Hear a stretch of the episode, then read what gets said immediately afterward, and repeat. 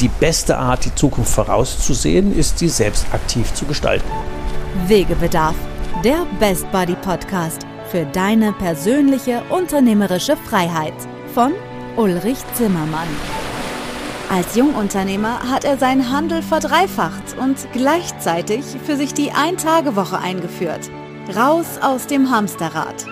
Zur persönlichen Freiheit eines Unternehmers gehört, sein Leben so zu gestalten und sein Unternehmen, wie man es selber gerne hätte. Seit dem erfolgreichen Verkauf seines Unternehmens ist Ulrich Zimmermann seit 20 Jahren Wegbegleiter für Entscheider in kleinen und mittelständischen Unternehmen. In diesem Podcast wird er, wenn du willst, auch zu deinem Best Buddy auf deinem Weg zur persönlichen unternehmerischen Freiheit. Hallo ihr Lieben, schön, dass ihr wieder da seid bei der nächsten Folge von Wegebedarf.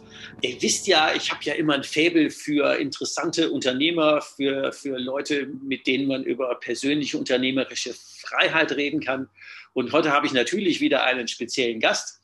Ähm, ich mag ihn kurz vorstellen. Thorsten Klinkner ist nicht nur Rechtsanwalt, sondern Steuerberater, hat aber noch nie vor Gericht gestanden und auch noch nie Steuererklärung gemacht, sondern sich Zeit seines Lebens immer schon auf Gestaltungsberatungen spezialisiert. Also wie mache ich das als Unternehmer, dass ich das Recht für mich nutze und die Gestaltung so habe, dass die meinen Lebenszielen dient. Seit ähm, fast zehn Jahren ist er auf dem Metier äh, selbstständig mit einem eigenen Unternehmer, Unternehmerkomposition. Da ist er nicht nur Vorstand, sondern Gründer und hat tatsächlich in dieser, finde ich, extremen Nische ähm, zehn Mitarbeiter und sechs Berater. Und anscheinend ist der Bedarf riesig. Jetzt haben wir ja hier in unserem Auditorium eher kleinere und mittelständische Unternehmen. Und da stellt sich ja die Frage, ich sage mal erstmal herzlich willkommen, Thorsten, bei uns hier im Podcast. Ja, danke schön. Und dann stellt sich ja gleich die Frage zu sagen, wow, unternehmerische Freiheit. Und wir reden, das ist ja dein Lieblingsthema bei den Gestaltungen, deine Spezialisierung ist Familienstiftung. Äh, wird denn das nicht, wenn ich jetzt einen Rechtsanwalt, einen Steuerberater dran lasse, ähm, nimmt mir das nicht meine unternehmerische Freiheit weg? Ist das nicht völlig diametral?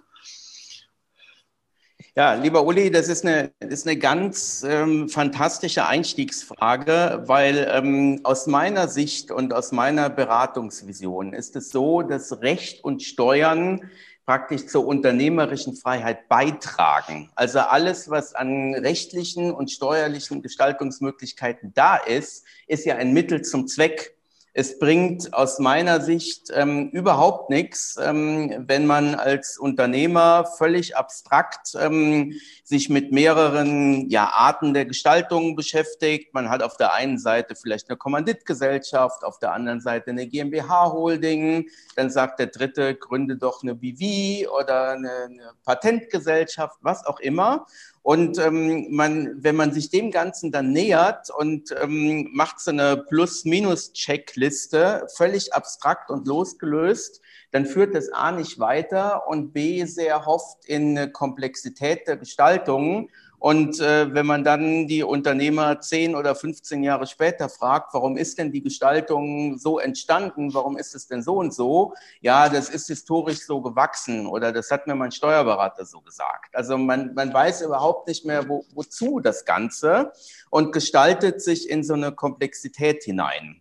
Und derjenige, der unternehmerische Freiheit haben möchte und gestalten möchte, dem empfehle ich, sich zuerst mal zu überlegen, wozu denn überhaupt? Also was ist meine Mission? Was will ich erreichen? Was will ich als Unternehmer erreichen? Was will ich in der Familie erreichen? Was will ich vielleicht auf der Vermögensseite als Investor erreichen? Und sich dann ausgehend ähm, von dieser Zielsetzung überlegt, was sind denn mögliche Instrumente dazu, die ich nutzen kann?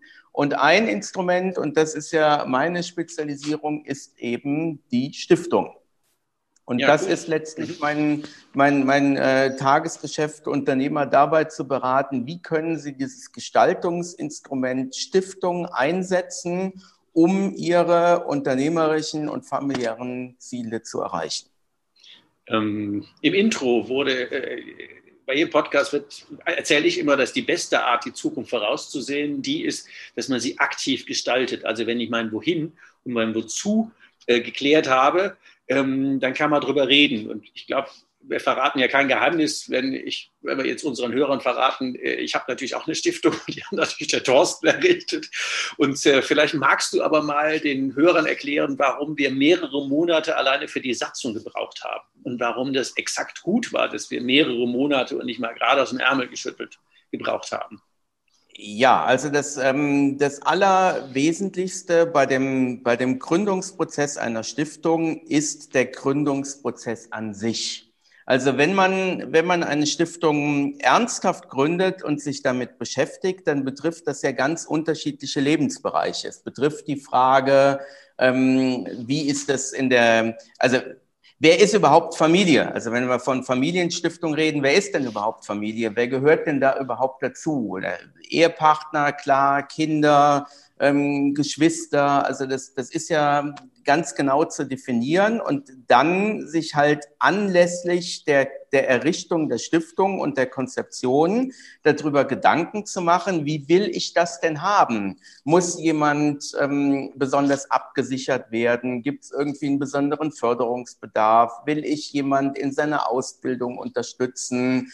Ähm, will ich irgend bestimmte Sachen verhindern? Da ist, da ist jeder jeder Unternehmer ist schon in dieser familiären Konstellation und in der familiären Situation anders und deswegen muss es individuell betrachtet werden. So, und wenn man dann von der, von der Familienseite weggeht und ähm, geht in die unternehmerische Seite rein, ähm, dann hat das auf einmal ganz unterschiedliche und andere Prinzipien und Logiken als die familiäre Seite. Also mhm. wenn es auf der familiären Seite um Zusammenhalt geht, um, um Zugehörigkeit, um, sage ich jetzt mal, bedingungslose Unterstützung und Angenommensein in der Familie, ähm, dann gilt eben in einem guten Unternehmen Betriebswirtschaft, Gewinn und Leistungsprinzip. So, und die, die Dinge, die in der Familie gelten, sind nicht unbedingt die gleichen, die im Unternehmen gelten. Und das Wertvolle ist jetzt, sich darum eben Gedanken zu machen und ganz individuell ähm, zu überlegen, wie man das denn haben will und das auf den Punkt zu bringen. So, und das geht nicht ähm, geht auf jeden Fall nicht sinnvoll, ähm, wenn man, wenn man jetzt praktisch für, für jede Stiftung die, die Satzung aus der, aus der Schublade zieht und sagt, okay, jetzt setzen wir mal den Namen ein und den Ort und ähm, vielleicht die Erstausstattung, dann vergibt man sich die Chance eines, eines Gründungsprozesses, wo man die ganzen Dinge eben solide reflektieren und regeln kann. So, und ähm, das braucht eben Zeit und so wie wir das auch gemacht haben, ähm, von einem Gespräch zum nächsten sacken die Dinge dann und ähm, dann werden sie nochmal von der Seite angeguckt und nochmal auf den Kopf gestellt und vielleicht mal anders durchdacht. Und am Ende dieses Prozesses steht dann halt eben ein Konstrukt, was ähm, Energie gibt, was Gestaltungskraft gibt, was Ruhe und Sicherheit gibt und gerade keine Komplexität und Einschränkungen, sondern unternehmerische Freiheit eben stützt und befördert und nicht einschränkt. Das ist ähm, deswegen ist meine Empfehlung, ähm, wer eine Stiftung gründet, sollte das sorgfältig tun und sollte die Chance nutzen, es zu reflektieren, was denn letztlich der Kern von dem Ganzen ist. Ja, ich habe die Frage ja extra gestellt, natürlich aus eigenem Hintergrund und zum Zweiten, weil mich Unternehmer immer mal wieder fragen, so nach dem Motto, ja, hast du mal einen Tipp, wie soll ich das denn machen? Und da ist man natürlich immer sofort auf dem Holzweg, weil all die ganzen Aspekte, die du gerade erwähnt hast, ähm, die kann man ja möglicherweise auch mit anderen Rechtsformen darstellen, aber genau zu durchdenken, was ist denn die für meine Lebensziele, Werte, für meine Familie, für meine äh, Situation ähm, die passendste. Ähm, wir würden genau. jetzt zu weit gehen, äh, bei mir die Details zu verklickern, aber was wir sicher erklären können, ist, ich glaube, ich hatte verstanden, ich bin der eine kleinste Stiftung, also zumindest mal von dem, ich ja als One-Man-Show mit Stiftung, ich habe ja kein Unternehmen in der Größe oder zumindest jetzt, jetzt nicht mehr und äh, das andere lang her. Ähm, und jetzt machte das für meine Begriffe ja schon auch Sinn äh, zu sagen, ich, ich persönlich wollte ja mal einen Safe Room haben, also irgendwas, wo alles sicher drin ist wo ähm, ganz zur Not irgendwelche fremden Leute nicht drankommen. Was sind denn so andere Intentionen von ähm, Unternehmern, die jetzt eine Unternehmenskomposition nutzen und sagen, äh, komm, Herr Klinkner, ich hätte da gerne mal eine Lösung. Was treibt denn die so an normal?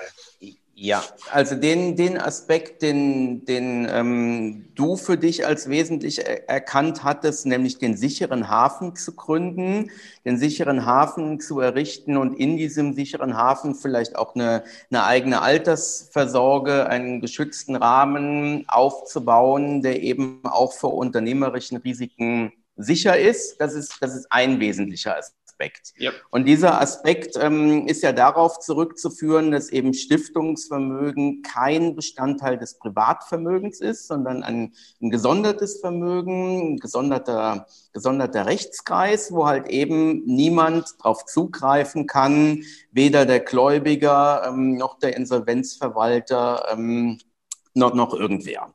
So, ähm, ausgehend, ähm, ausgehend von diesem Prinzip sind so klassische unternehmerische Zielsetzungen für Familienstiftungen.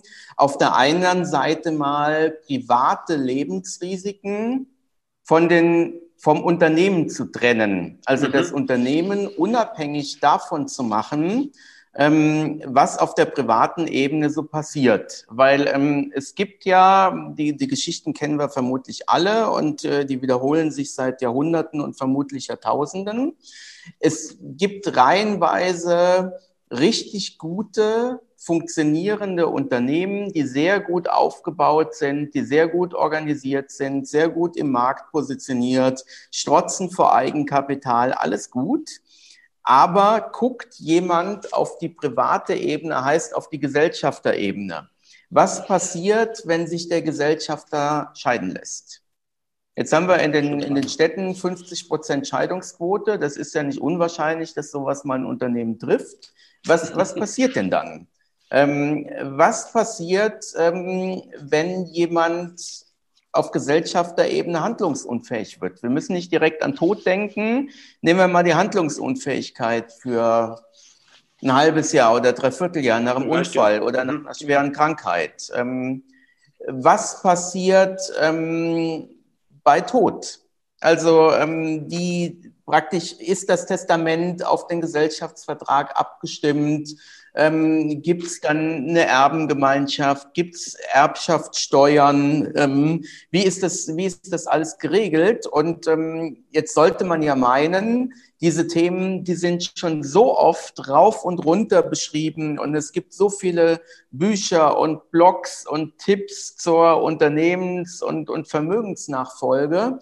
Mein Blick auf die Dinge ist aber, es, es gibt die allerwenigsten, die überhaupt ein Testament haben geschweige denn ähm, ein, ein steuerliches Konzept dahinter oder wie die, wie die Abläufe geregelt sind. Und das ist eben für ganz viele ähm, Unternehmer dann, die bei uns in die Beratung kommen, eine Zielsetzung, das Unternehmen zu stabilisieren vor Veränderungen auf der, auf der privaten Seite im Gesellschafterkreis. Ähm, das nächste Top-Thema ist, ähm, wenn jetzt Vermögenswerte aufgebaut sind. Jeder, jeder Unternehmer weiß, ähm, er hat bestimmte Erfahrungen gesammelt, das Unternehmen aufzubauen. Irgendwann ist man mal zum ersten Mal zum Notar gegangen. Irgendwann hat man mal zum ersten Mal vielleicht auch Geld verloren. Irgendwann hat man die erste Bankfinanzierung gemacht. Das heißt, man man sammelt als Unternehmer Erfahrungen und wächst mit diesen Erfahrungen auch. Und irgendwann, nach, sage ich mal, 20, 30 Jahren unternehmerischer Tätigkeit, ähm, ist man da, ist man da wirklich erfahren und, und solide im Geschäft. So, und jetzt kommt die nächste Generation.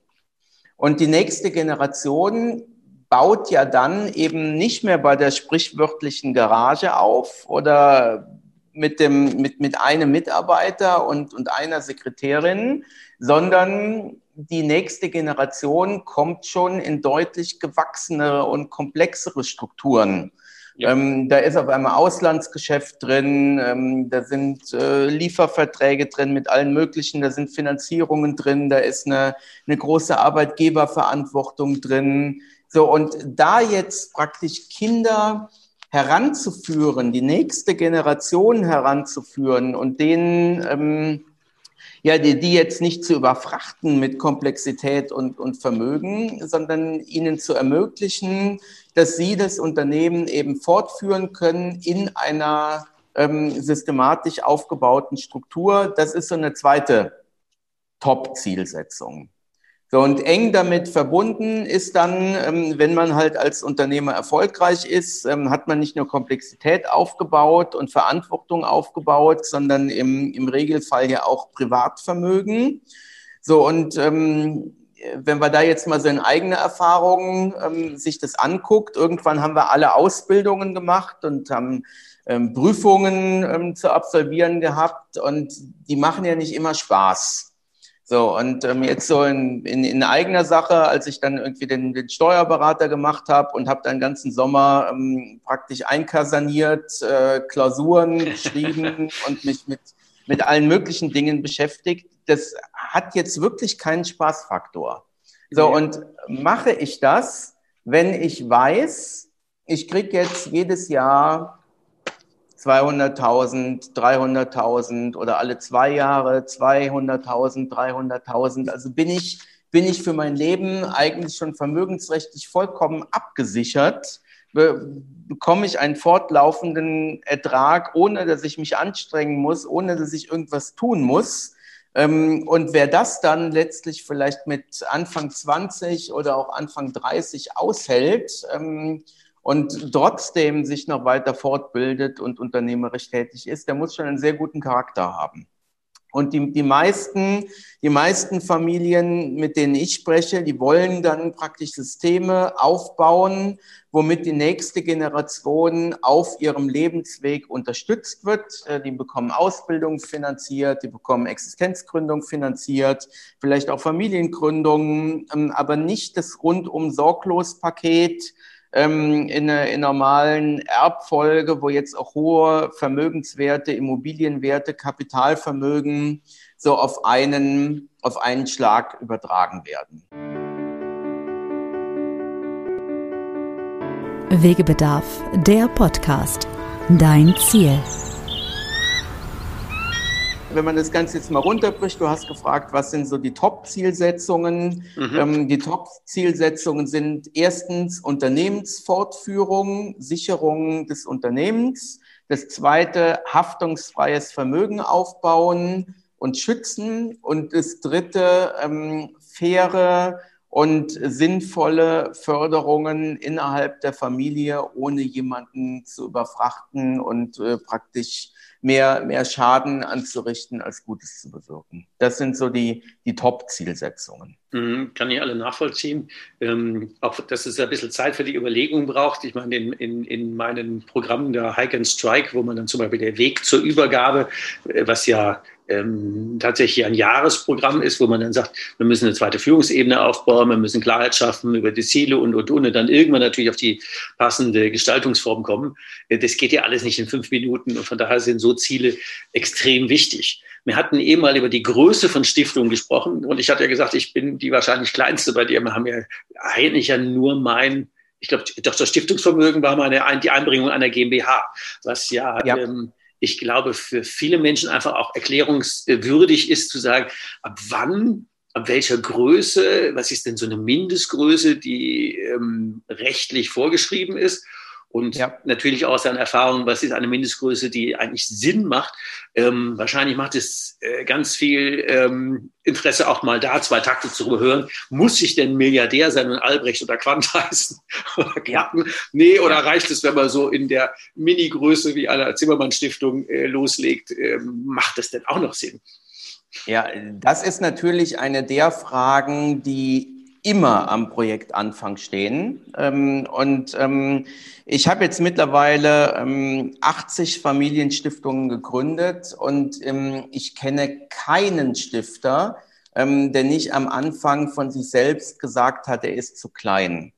Also ich habe ich habe Milliardäre beraten und auch diese Milliardäre haben sich am Anfang als zu klein eingeordnet. Mhm. Warum? Ähm, weil das Bild der Stiftung, also es gibt immer noch ein größer. Ähm, es gibt immer noch, wenn man jetzt eine Milliarde hat, dann gibt es jemanden, der zehn hat. Und wenn man zehn hat, dann gibt es jemanden, der 100 hat. Also man kann sich immer im Vergleich ähm, kleiner setzen. Ähm, auf die Frage, ähm, du warst in der Tat ähm, nicht derjenige, der die kleinste Stiftung errichtet hat. Du hast eine, eine GmbH übertragen. Ähm, es gibt auch andere Stifter, insbesondere aus dem, aus dem Immobilienbereich, ähm, die Stiftungen errichtet haben mit 50.000 Euro oder mit 100.000 Euro, was dann im Verkehrswert ähm, geringer war als deine GmbH.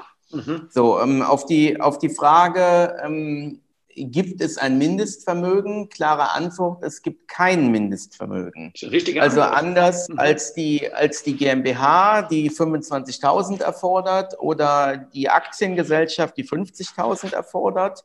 Die Stiftung hat kein gesetzliches Mindestvermögen.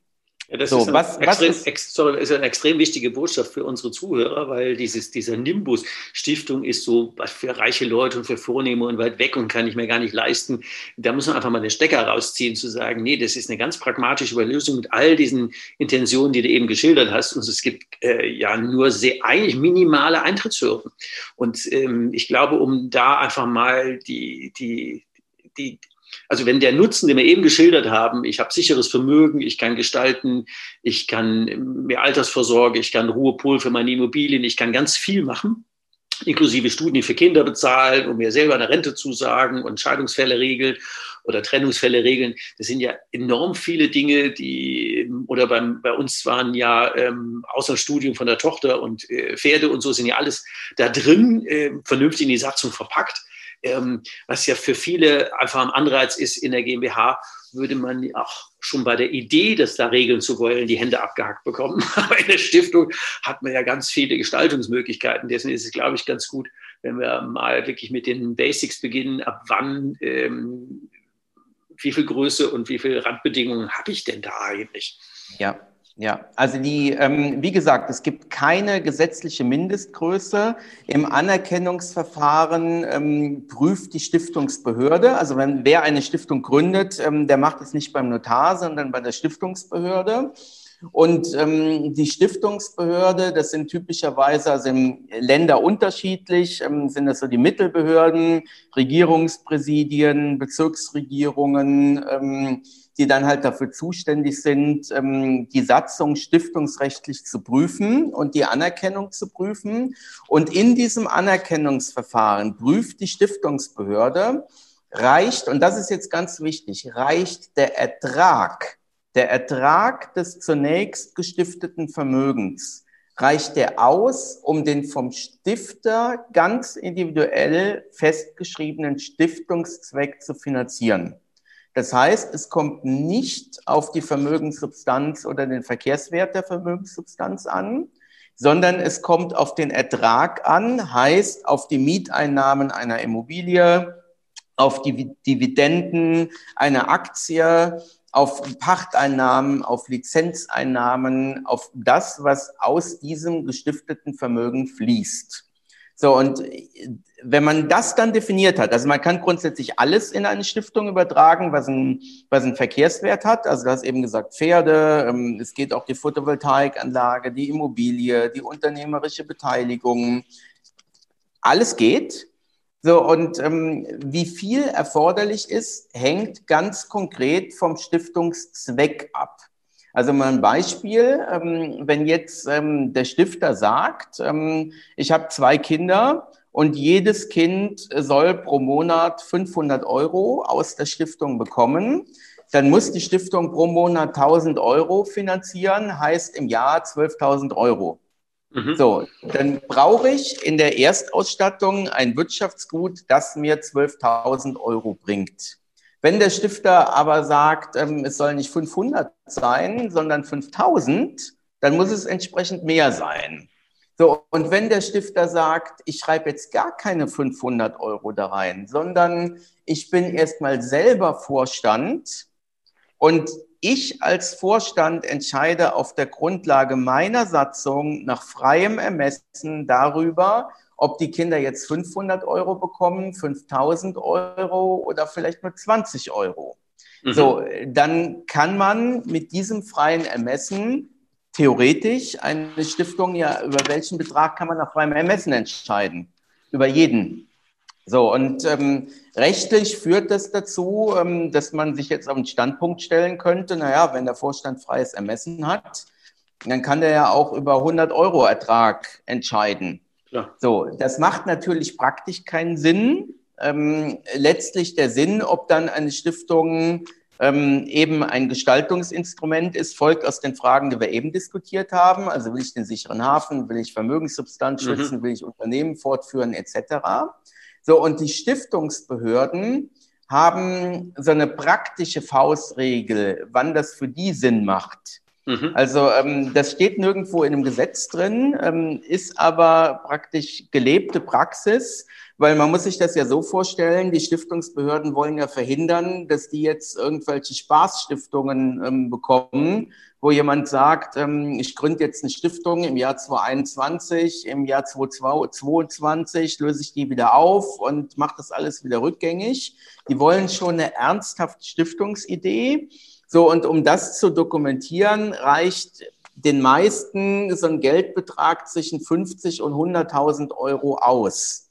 Das heißt, ähm, wenn man jetzt mal den Betrag 100.000 Euro setzt, ähm, ist man bei den meisten Stiftungsbehörden völlig auf der sicheren Seite und bekommt ähm, eine Stiftung in die Anerkennung auch ohne ein, ein Unternehmen im ersten Schritt oder ohne einen Immobilienbestand. So, und dann kann man, wenn die Stiftung dann da ist und die ist mit Barvermögen gegründet oder vielleicht mit Wertpapieren, dann eben in einem zweiten Schritt die Stiftung aufbauen, als Gestaltungsinstrument nutzen und entweder Immobilien erwerben oder Immobilien aus dem Privatvermögen des Stifters abkaufen oder zum Notar gehen und ein Unternehmen gründen oder eine Photovoltaikanlage fremdfinanzieren. Eben das, was man als, als Unternehmer, als Investor mit der Stiftung als Gestaltungsinstrument machen will. So, und dann kann die Stiftung aus der Start-up-Situation innerhalb von fünf Jahren auf ein Multimillionenvermögen gehen. Sie muss es aber nicht. Ähm, sie kann genauso gut ähm, den Immobilienbestand von drei oder vier Immobilien schützen oder den einen Mittelständler fortführen oder vielleicht nur den sicheren Hafen für die eigene Altersversorgung des, des Unternehmers bilden. Weil ähm, auch, auch da gucken wir uns sagen wir, Beispiele an, die in der Literatur und in der, in der Presse gestanden haben. Also Beispiel Schlecker, Einzelunternehmen, ähm, dann geht es alles in die Insolvenz. Und wo ist denn der sichere Hafen? Wo ist denn der, der Vermögensaufbau fürs, fürs, fürs Alter, aus, aus dem man sich dann halt eben auch, auch selber finanzieren kann. Ähm, also da gibt's Gestaltungsmöglichkeiten rauf und runter und es gibt kein Mindestvermögen und es gibt auch kein richtig oder falsch in der Vermögensausstattung. Ja, das sind viele Sachen, die ja der normale Mittelständler nicht weiß, weil jetzt mal ein bisschen gelästert, wenn man irgendwie als normaler Unternehmer zu sagen, ich brauche Firma, da fällt dem Steuerberater ein, ich mache GmbH und am Ende, weil auch nicht nach dem Wohin und Wozu gefragt wird oder viel zu oft auch der Unternehmer das nicht adressieren mag. Ähm, und wenn man jetzt aus deinen Ausführungen hört, es ist ja eigentlich ein Eldorado für Gestaltung, wenn man so will. Ähm, ich nutze es ja auch als Holding, ähm, die jetzt äh, Immobilien hat und die ähm, meine Firma hat und die jetzt sich noch an einer anderen Firma jetzt beteiligt hat.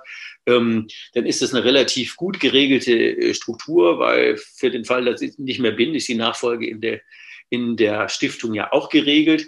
da kommen ja immer so eigentlich sind es drei Befindlichkeiten, über die man noch reden müsste, bevor uns die Zeit nachher weggelaufen ist. Das eine ist immer die Frage, wie komme ich denn mal wieder an mein Geld? Ob die Frage sich ja. überhaupt sinnvoll stellt, ist die eine. Ähm, was ist denn das für ein Verwaltungsaufwand? Und äh, ja, äh, kann ich, also ach, allein steuerlich muss ich denn da nicht irgendwie unendliche Mengen, wenn ich mir mal erbe, äh, vererbe, muss ich da nicht unendliche Mengen von Erbschaftssteuer bezahlen?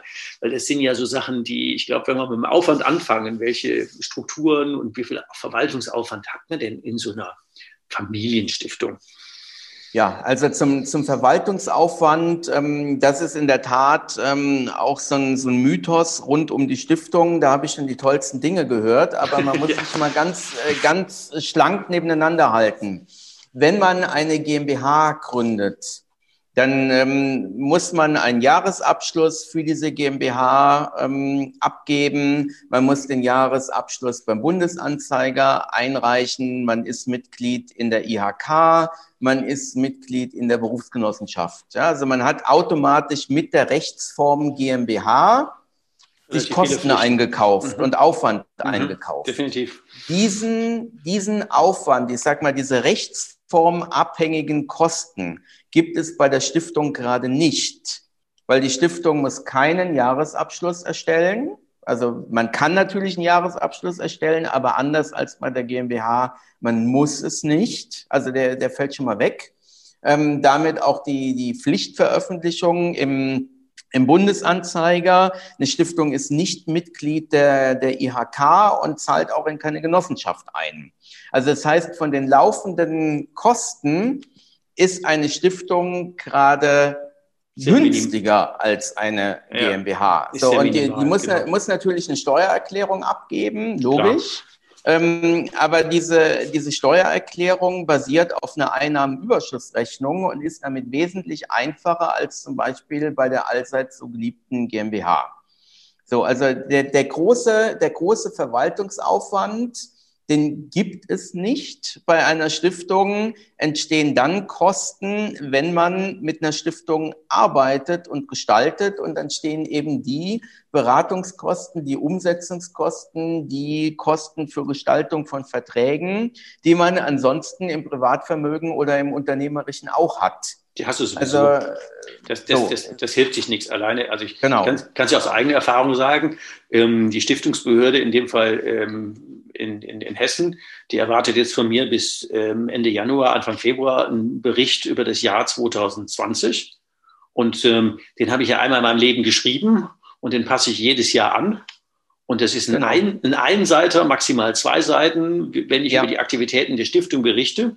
Und wenn das irgendwie einigermaßen plausibel ist, dann reicht die Mail an die, meine Sachbearbeiterin, die ohnehin sehr kooperativ ist und die mir auch sagt, nee, schreiben Sie doch noch drei Sachen oder braucht man nicht. Ähm, das ist, ich fast schon, fast, schon familiär, also der, der, Pflichtaufwand, und das muss man, glaube ich, auch so sagen, der Pflichtaufwand steht in keinem Verhältnis ähm, zu dem, was man in der GmbH treiben muss. Das ist minimalistisch und ähm, fast schon eben untergegangen, das Thema Veröffentlichungspflicht in so Größen, wie ich arbeite oder so, da ist ja nichts Geheimes, da muss ich ja nichts tun. Aber es gibt halt Familien, denen wichtig ist, dass nicht der ganze Ort weiß, was die alles besitzen. Und es ja. muss dann nicht im Bundesanzeiger nachlesbar sein. Und ähm, wenn man dann im Vergleich von Rechtsformen guckt, zu sagen, welche Steuerlast habe ich und welchen Verwaltungsaufwand habe ich und dann muss ich nicht veröffentlichen, ähm, da bleibt ja fast nichts anderes übrig als eine Familienstiftung, wenn man mal so ein bisschen zusammensummiert, ähm, als Alternative zu anderen Rechtsformen. Ähm, wenn die Leute fragen, wie komme ich denn wieder an mein Geld? Ja. Ich, ja. ich sage immer, was willst du wieder an dein Geld? Lass du doch da drin. Ähm, aber das ja. ist tatsächlich eine bundesdeutsche Unternehmerbefindlichkeit. Ähm, ich sage es mal so in Meinung, mir reicht's, wenn mir der Safe gehört und ich den Schlüssel habe. Ähm, ich muss nicht, also andersrum, mir reicht wenn ich den Schlüssel zum Safe habe, ich muss nicht den Safe besitzen. Aber sag mal aus deiner Erfahrung, wie andere. Ja, ähm, äh, Uli, denk dran, du hast die Frage auch gestellt. Ja, habe ich natürlich ja, hab ich die gestellt. Du hast, die muss man du, stellen. Du, ja, du hast die, du hast die Frage auch gestellt und jeder stellt sie, der sich mit einer Stiftung ernsthaft beschäftigt. Und die Frage ist ja auch berechtigt und wichtig weil es eben eine, eine andere Denkweise ist. Also die erste ganz wichtige Aussage, die ganzen Vorteile der Stiftungen beruhen darauf, dass das Stiftungsvermögen eben nicht privates Eigentum ist. So, und dann kann man ja jetzt sagen, okay, ist, ist ja schön, wenn das Vermögen geschützt ist, ist ja weg. Ja, äh, was, bring, was, was, bringt mir denn geschütztes Vermögen, wenn es weg ist? Ja, und ähm, es bringt sehr viel, weil genau wie du gesagt hast, du hast eben den Schlüssel zum Safe und du agierst als Stiftungsvorstand über dieses Stiftungsvermögen und kannst zu 100 Prozent frei über dieses Vermögen entscheiden, was damit passiert. Also eine Finanzierung aufnehmen, ein Darlehen an die Familie vergeben, ein Unternehmen gründen, eine Immobilie kaufen, was auch immer. Genau. So, so, das heißt, du agierst damit so, und äh, wenn du, wenn du jetzt fragst oder wenn jemand anderes fragt, wie komme ich denn an mein Geld? Ganz einfach, indem man eine, eine Zuwendung aus der Stiftung macht. Also wenn, wenn, der, wenn man im Privatvermögen Geld braucht, dann fließt es eben aus der Stiftung raus mit einer Zuwendung. So, die Frage aller Fragen ist aber dann, wozu braucht man denn überhaupt Geld? So, und logischerweise, man braucht natürlich Geld jetzt, um privaten Lebensstandard zu finanzieren. Ich sag mal, Essen, Arzt gehen, Urlaub machen, also der, praktisch der, der Lebensstandard und der, der Konsum. So, wenn man aber dann auf so typische Dinge kommt, ja, vielleicht brauche ich ja das Geld, um mir die Finke auf Mallorca zu kaufen. Oder Kann ich ähm, ich, ich brauche äh, Geld, ähm, wenn ich nun mal jetzt irgendwie in einer, in einer Notlage bin oder sowas, dann, dann muss ich ja irgendwie da rankommen. Und die Antwort ist, dann macht die Stiftung genau das. Also die ja. Stiftung kauft die Finca oder die Stiftung unterstützt, wenn man das Geld eben braucht. Ähm, das heißt, man hat Eigentum durch Verfügungsbefugnis ersetzt und nimmt sich, wenn man noch eine sinnvolle Steuerstrategie draus macht, ähm, nur das raus, was man wirklich im Privatvermögen für den Konsum auch braucht. Also man hat den Vermögensaufbau dann halt ähm, nicht im Privatvermögen, sondern hat den Vermögensaufbau in der Stiftung. Und das ist ein Prozess, ähm, dass man sich damit wohlfühlt und dass das für einen in Ordnung ist und dass man selber auch rausfindet, ähm, das, was wir jetzt alles hier besprechen, ist wirklich so. Ähm, und ähm, auch deswegen, wie die Satzungsgestaltung, sehe ich das so, Stiftungen brauchen Zeit.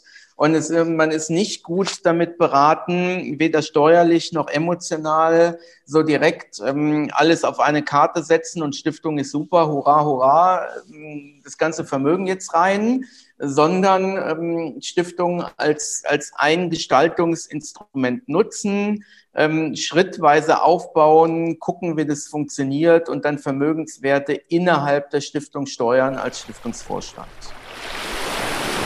Wegebedarf, der Best Buddy Podcast für deine persönliche unternehmerische Freiheit. Als Stiftungsvorstand war auch schon ein guter Stichpunkt noch zum Thema Steuern.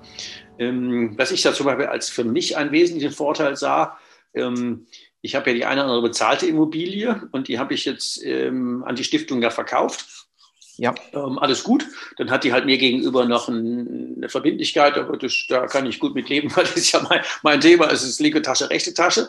Aber was ich halt genial fand, ist bei den bezahlten Immobilien, die hätte ich ja jetzt normalerweise im Grenzsteuersatz äh, die Einnahmen versteuert. Und ja. Äh, in der Immobilie, äh, Quatsch, in der Stiftung zahle ich jetzt für die Immobilienerlöse, äh, zahle ich jetzt tatsächlich ja nur Körperschaftssteuer. Also sagen wir mal jetzt genau. statt irgendwie plus X zahle ich jetzt maximal 15 Prozent. So und, ist es. Ähm, das ist bei jedem Euro, sagen wir mal, irgendwie zwischen 15 und 30 Cent pro Euro Mieteinnahme. Und wenn ich dann über Vermögensaufbau rede, dann kann man sich ja leicht ausrechnen, dass das ja durchaus deutlich beschleunigter ist. Und ähm, auch wenn die Stiftung kann ja jetzt, ähm, hat meine jetzt nicht, aber die könnte ja äh, auch weiteres Immobilienvermögen auch ähm, finanzieren, weil das genau, Grundvermögen die, die könnte, sich schneller genau. entschuldet oder besser aufbaut. Ja. Ja, also alle, alle Mieterträge in, den, in der 15-Prozent-Besteuerung drin, ähm, Einkünfteermittlung durch Einnahmenüberschussrechnungen, jährlicher Freibetrag von 5000 Euro in der Stiftung. Und so wie du das gemacht hast, wenn die Stiftung das gekauft hat, ähm, werden die Immobilien in der Stiftung ja noch ein zweites Mal abgeschrieben. Das kommt ja auch noch dazu. Die werden also, abgeschrieben, definitiv. Ja. Äh, letztlich ähm, ist auch aus dem Grund ähm, die Stiftung ein, ein sehr gutes Vehikel, ähm, um gerade Immobilienbestände aufzubauen, zu schützen und ähm, langfristig eben für die Familie zu halten. Also neben, neben dem, den unternehmerischen Modellen passt Stiftung und Immobilie hervorragend zusammen. Ja. Das macht meine Stiftung ja auch ein bisschen gewerbliches Geschäft. Ähm, vielleicht magst du auch noch zu dem Thema, das vielleicht ist es auch ein bisschen zu kompliziert jetzt, aber zum Beispiel meine Tochter ist atypisch still auch an der Stiftung beteiligt. Und deswegen haben wir auch ja. bei der Gewerbesteuer den einen oder anderen Vorteil, ähm, dass wir, ja. ja. vielleicht magst du da zwei Takte aus Steuerberatersicht ähm, noch zu sagen. Ja, die, die Gewerbesteuer ist ja gerade im Immobilienbereich oft eine Falle. Genau. Ähm, wenn man ähm, Immobilien entweder in einer GmbH steuert oder was auch oft gemacht wird in einer, in einer Kommanditgesellschaft oder in einer, in einer GBR, ähm, dann ist das ja so, wenn man da die kleinste gewerbliche Zusatztätigkeit drin hat. Also nehmen wir mal genau. die Photovoltaikanlage oder eine Zusatzleistung an die Mieter dann ist das gesamte Vermögen der Gesellschaft, also der GmbH oder der KG oder der GmbH, mhm. infiziert und gewerblich. Also mhm. ein faules Ei verdirbt den Brei. Mhm. So, und ähm, es ist keine Trennung möglich. Also man kann nicht ähm, Vermögensverwaltung neben einem gewerblichen Anteil haben. So, und diese Trennung, die ermöglicht die Stiftung. Also die Stiftung hat die Möglichkeit, praktisch verschiedene Töpfe zu haben ein Topf ist der Gewerbebetrieb und ein Topf ist der Vermögensverwaltung. Das heißt, im Stiftungsvermögen kann man problemlos die Immobilie neben der Aktie, neben der Photovoltaikanlage, neben der unternehmerischen Beteiligung haben. Und alles wird nach den spezifischen Regelungen ermittelt, ohne wechselseitig eine schädliche Auswirkung aufeinander zu haben. Das heißt, man hat dann gerade keine Gewerbesteuer auf die auf die Immobilienverwaltung, wenn man außerhalb der Immobilienverwaltung eben noch was Gewerbliches macht. Das ist ein, ein, ein, großer, großer Vorteil, wenn man eben breiter aufgestellt ist und macht auf der einen Seite Vermögensverwaltung und auf der anderen Seite ist man beispielsweise mit einer Photovoltaikanlage Stromunternehmer. Ja, jetzt könnte man ja, weil unsere, wir könnten jetzt noch länger plauschen, weil ich glaube, wir haben ja viele Gestaltungsmöglichkeiten, aber ich glaube, im Wesentlichen haben wir schon mal einen Eindruck gegeben des, äh, zum Thema persönliche unternehmerische Freiheit. Ich will nicht sagen, es keine andere, aber wenig andere Alternativen gibt, als darüber nachzudenken, äh, dass von der Gestaltungsfreiheit über die Sicherheit, über, über, über, dass da eine Stiftung relativ viel Möglichkeiten hat. Ähm, da stellt man sich ja die Frage, wenn der doch so toll ist, der rein nicht kritische Mensch warum machen das, das dann nicht alle Lück? Ja, ja das, das ist in der Tat eine, eine spannende und, und berechtigte Frage. Ähm, mehrere Antworten darauf. Also es wird, ein, es wird eine, eine Vielzahl von Faktoren sein, die da ineinander spielen. Also der erste Faktor ist, es ist eben, und das wird auch so bleiben, in der Unternehmerschaft ein neues Thema. Und ähm, also mit der GmbH kann jeder was anfangen, mit der Kommanditgesellschaft auch. Wenn man sich mit den Optionen der Stiftung auseinandersetzt, und das ist meine Nachricht, also es ist kein Allheilmittel, sondern es ist eine Option. So, und wenn man sich damit ernsthaft auseinandersetzt, dann braucht es einfach den Willen dazu und auch die Zeit.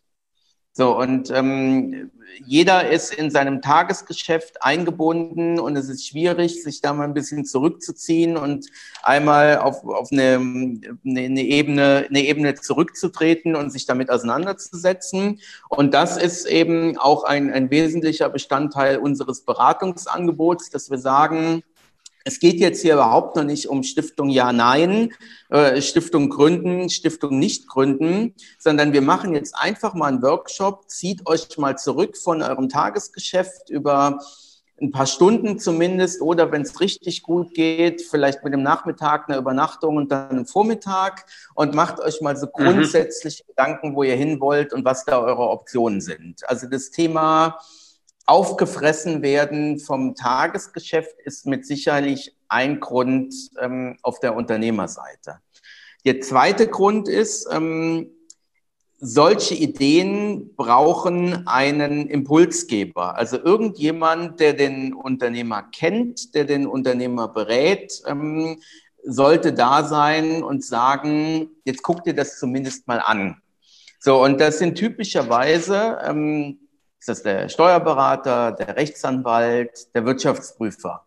So, und ähm, jetzt habe ich ja, ich bin kein Wirtschaftsprüfer, aber ich bin Rechtsanwalt und Steuerberater und kann sagen, weder im Jurastudium noch in der noch im Referendariat, ähm, noch in der Steuerberaterausbildung ähm, ist mir jemals mit einer einzigen Silbe das Wort Stiftung begegnet. So, das ist einfach nicht, das ist nicht Ausbildungsgegenstand, das ist kein, kein Thema. So, das heißt, ähm, wenn ich dann ähm, als Steuerberater, als Anwalt tätig bin, habe ich genug um die Ohren. Im Moment bin ich damit beschäftigt, irgendwelche ähm, Corona-Hilfsanträge auszufüllen oder Betriebsprüfungen zu, ähm, zu verteidigen, Steuererklärungen fristgemäß abzugeben. Das heißt, mir fehlt die Zeit und die Muße und der, der, der Raum, mal einen Blick darauf zu werfen. Ähm, da ist jetzt ein Spezialthema und das kann ich empfehlen. So, und äh, dann kommen so Abwehrmechanismen, wo dann halt gesagt wird, ja gut, aber Stiftungen Geld weg, ähm, Stiftungen ist, sind sie doch zu klein für, dann wird es nicht weiterempfohlen. Also der, mhm, der, genau. der, der Berater des, des Unternehmens empfiehlt es nicht weiter. So, und ähm, dann kommt noch dazu, jetzt sind wir halt ein, ein Spezialunternehmen und ähm, zumindest, wenn es um, um größere unternehmerische Mandate geht, ähm, schwingt immer, immer die Sorge auch der bestehenden Berater mit, kommt da jetzt jemand und ähm, grätscht sich in mein laufendes Mandat rein. Ähm, mhm. ist, ist Mandatsschutz gewährleistet? Ähm, sagte Herr Klinkner jetzt im Nachhinein, ich biete jetzt doch die Jahresabschlüsse an und ich kann das alles besser und ah, ich ja. hatte ja auch die Stiftungsidee und äh, deswegen kann ich jetzt alles machen. Ähm, deswegen ist es mir wichtig, ähm, da ein klares Statement zu geben, dass wir 100 Prozent Mandatsschutz garantieren. Und ähm, wir, wir sind überhaupt nicht darauf ausgerichtet, könnten es nicht und wollen es auch nicht, ähm, praktisch die laufende Beratung zu übernehmen. Machen wir bei dir ja auch nicht sondern ähm, wir sind ähm, ein Spezialunternehmen eben für diesen Bereich. Und äh, das wird aber im, im, im, im Beratungsmarkt ist diese Denkweise noch nicht so verbreitet, ähm, dass man sagt, ich kann jetzt bestimmte Sachen und ein anderer kann andere Sachen und wenn ein anderer andere Sachen besser kann, dann nehme ich den als Spezialunternehmen dazu. Also es ist immer noch eine, eine große, eine große Berührungsangst und viele wollen dann einfach alles machen, ähm, was aber aus meiner Sicht nicht möglich ist. Also ich würde jetzt auch keine, keine, keine Umsatzbesteuerung anbieten oder keine Lohnsteuer fragen oder irgendeine ähm, eine komplexe Frage von internationalen Verrechnungspreisen oder sowas, sondern mein Thema ist halt die Stiftung. Das, das kann ich aus der Westentasche. Und ähm, ich sage, was ich kann und ich sage auch, was ich nicht kann. Und das ist mein, mein Beratungsverständnis an der, an der Stelle. Das ist tatsächlich so ein bisschen Geheimwissen. Also ich hatte ähm, ich bin ja, weiß ja viel, in, viel und mit Banken in den Banken oder für deren Unternehmen, äh, Unternehmenskundschaft unterwegs.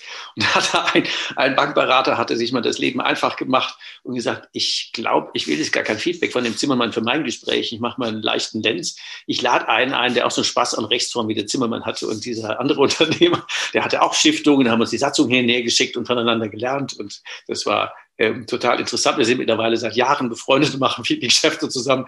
Das war reines ähm, Empfehlungsgeschäft, das, das über den Weg ähm, gelaufen ist. Das war total cool.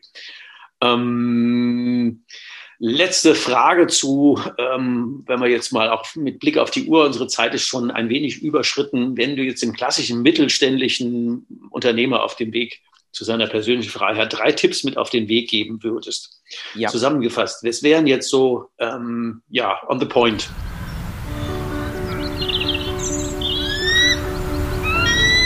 Wegebedarf, der Podcast. Deine nächsten Schritte. On the point, ähm, als allerwichtigstes das Wozu klären.